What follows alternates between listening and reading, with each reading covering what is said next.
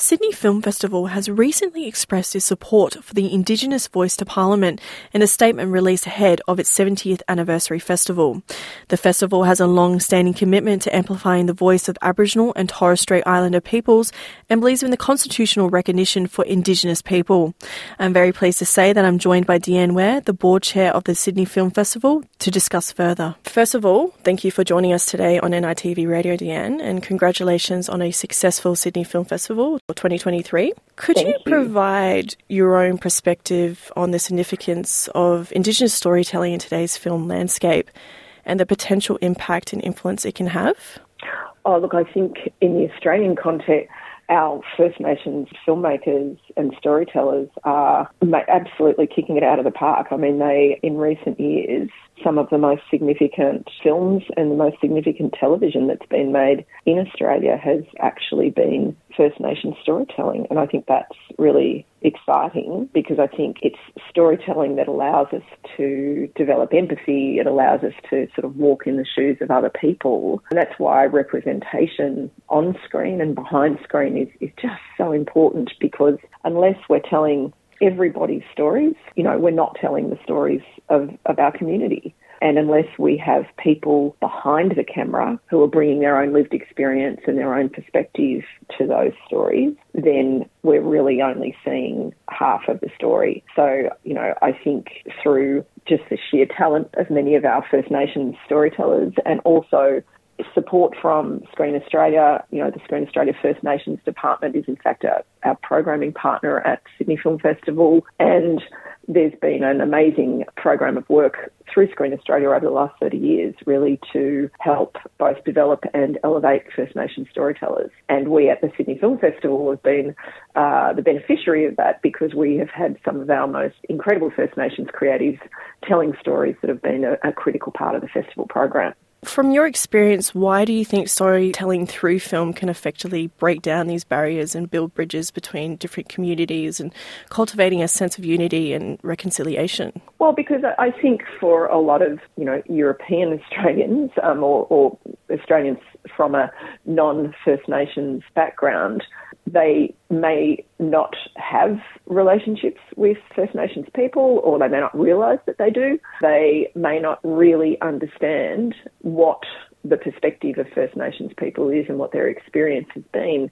And sitting in the dark, watching a big screen, seeing those stories play out, there's such an emotional connection that can be created through film. And as I say, it's that element of really for 2 hours you're sitting there and walking in the shoes perhaps of that person. And it, all of society, it's just really important that we're able to see the diversity of the experiences and create those emotional connections. And I think that's a really important role for us to play as a festival, to sort of bring those films to people and for us to create those sorts of emotional connections and to see all of us as human and understand each other's perspectives. And that's sort of what the melting pot of a festival does. You know, I mean, this year I've seen, you know, our opening night film, Warwick Thornton's beautiful, beautiful film called The New Boy, which is really about the connection between culture and spirituality, and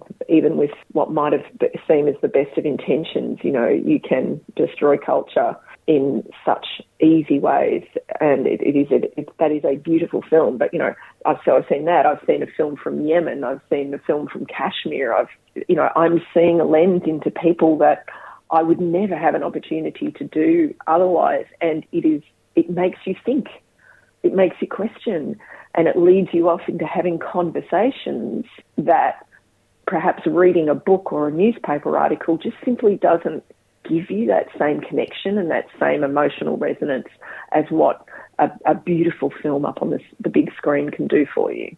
Sydney Film Festival emphasised recently the importance of constitutional recognition for Aboriginal and Torres Strait Islander people. With this recent and ongoing support, how does the constitutional recognition have the potential to enhance First Nations storytelling? Well, I mean, I think we try to listen as a festival. It's in our DNA, I think, to listen to diverse voices and try and encourage dialogue. And so the statement from the heart was a very clearly articulated request to Australia from First Nations Australians and a broad variety. And as Rachel Perkins told us on opening night of our festival, over 85% of First Nations Australians support a voice. So if they support a voice and they're asking us to vote yes at the referendum, then I think as a festival we wanted to say that we believe this is an important next step on the reconciliation path. And as the Uluru Statement asks us, it says, voice, treaty, truth. We want to help encourage that, because listening, having a voice means listening to the people who are impacted by the policies and legislation that are being contemplated. And you can't have good policy, you can't have good legislation unless there is an opportunity for the people most affected by it to speak directly to the policymakers and the legislators to say, this is our view. It's not, there's no veto power, it's not binding, but First Nations Australians who are saying that they want to have a say about matters that actually, and legislation and policies that impact them. It's just very logical to me. Well, what specific aspects or actions do you believe, like film festivals or the film industry in that matter, employ to effectively contribute to these types of dialogues surrounding Indigenous representation and rights? Well, I think what a film festival does is provide a platform for those voices to be heard, and to be heard in a way that I think is a little bit different to things just appearing on television, for example. And for a lot of, first-time voices, we have 13 key First Nations stories as part of the festival this year from Australia and around the world. And one of the great opportunities, of course, that a film festival also provides is because a film festival brings together filmmakers and audiences. And so if we can also bring First Nations filmmakers from around the world together and share their own perspective, there's actually something very powerful in that.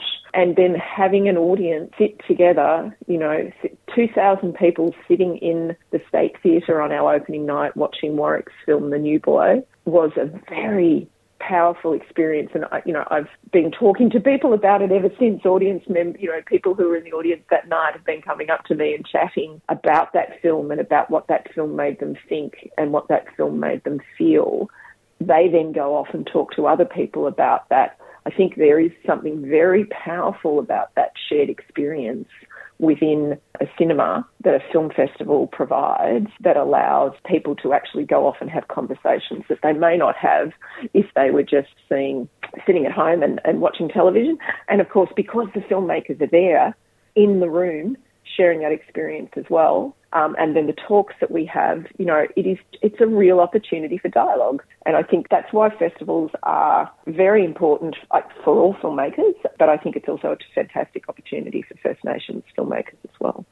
So with your passion and commitment to gender equality, do you believe there is an intersection between the Indigenous Voice to Parliament and gender equality that impacts the representation of Indigenous women specifically within the storytelling landscape?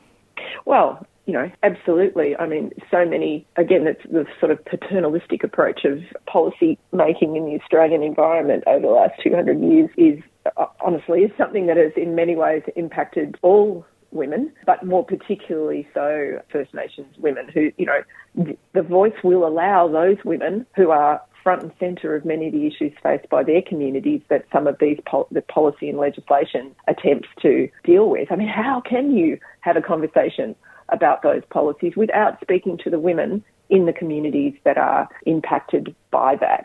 And that formal mechanism of the voice will be really powerful and give some of those women their voice. And filmmakers, and some of the most, incredible First Nations filmmakers that we have, like Rachel Perkins and Erica Glynn and Leah Purcell, they are telling stories of their aunties, their own, not just their stories, but stories of their community.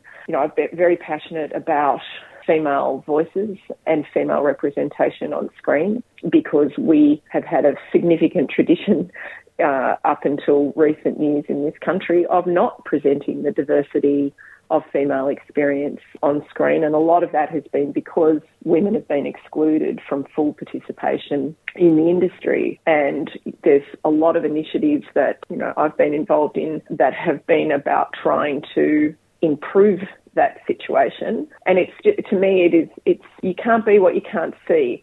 And so many of our inherent biases are driven by the kind of cultural diet that we receive. And screen stories really are the most pervasive cultural influence of our time. If you think about, we are watching screens every day, whether it's a big screen or a small screen. We are seeing video imagery that is telling us who a leader is telling us the roles that different people play within our community. And if they are only coming from one perspective, then what hope do we have for our children and for all of us to sort of perceive and empathise with somebody in their full humanity? And it just, I know that sounds rather grand, but it is quite, it's so important to me, because if all you think of is a woman in a limited number of roles, if that's all you ever see on screen, that reinforces, that's kind of becomes part of your DNA and your understanding. And that's what we have to change. We have such a beautifully complex society with so many different people from so many different cultures. We need to get to know those people.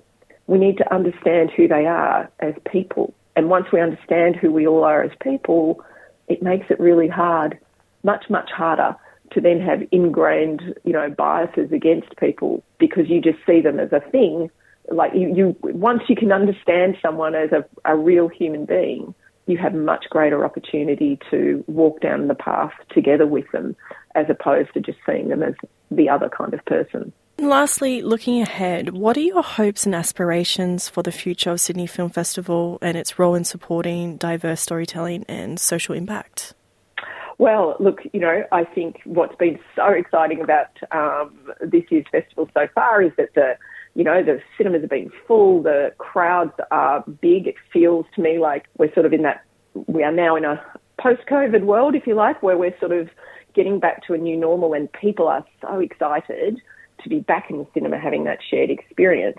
What we want to do with the festival is to continue to ensure that we are representing diverse voices. So, you know, we'll continue working with the First Nations Department at Screen Australia. We'll continue doing our best to bring the best international filmmakers, including First Nations filmmakers, to Sydney for our festival and to bring their stories to our audiences. We want to make sure that we're keeping the festival as accessible as possible, you know, and that's something as simple as trying to keep ticket prices at a reasonable rate, but you know, because our ticket sales are only cover about 30% of the cost of the festival, we need to keep on bringing in, you know, corporate sponsorship and private philanthropy and the support. You know, we have wonderful support from the New South Wales government, City of Sydney and our other city partners. So we just want to make sure that we continue to be accessible in multiple ways. And also, I think that, you know, we are a film festival, but we're also very cognizant of the different types of storytelling that are occurring. So we'll keep trying to support some experimentation in form. We're very focused on trying to support short films as well as the longer form features. We are screening some showcase of some television episodes.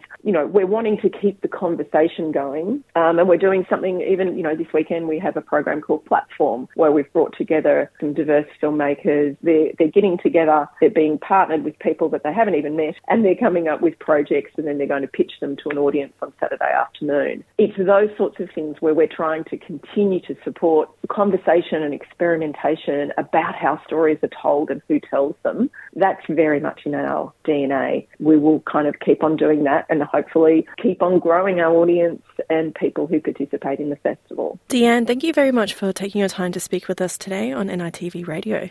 My pleasure. Thanks so much.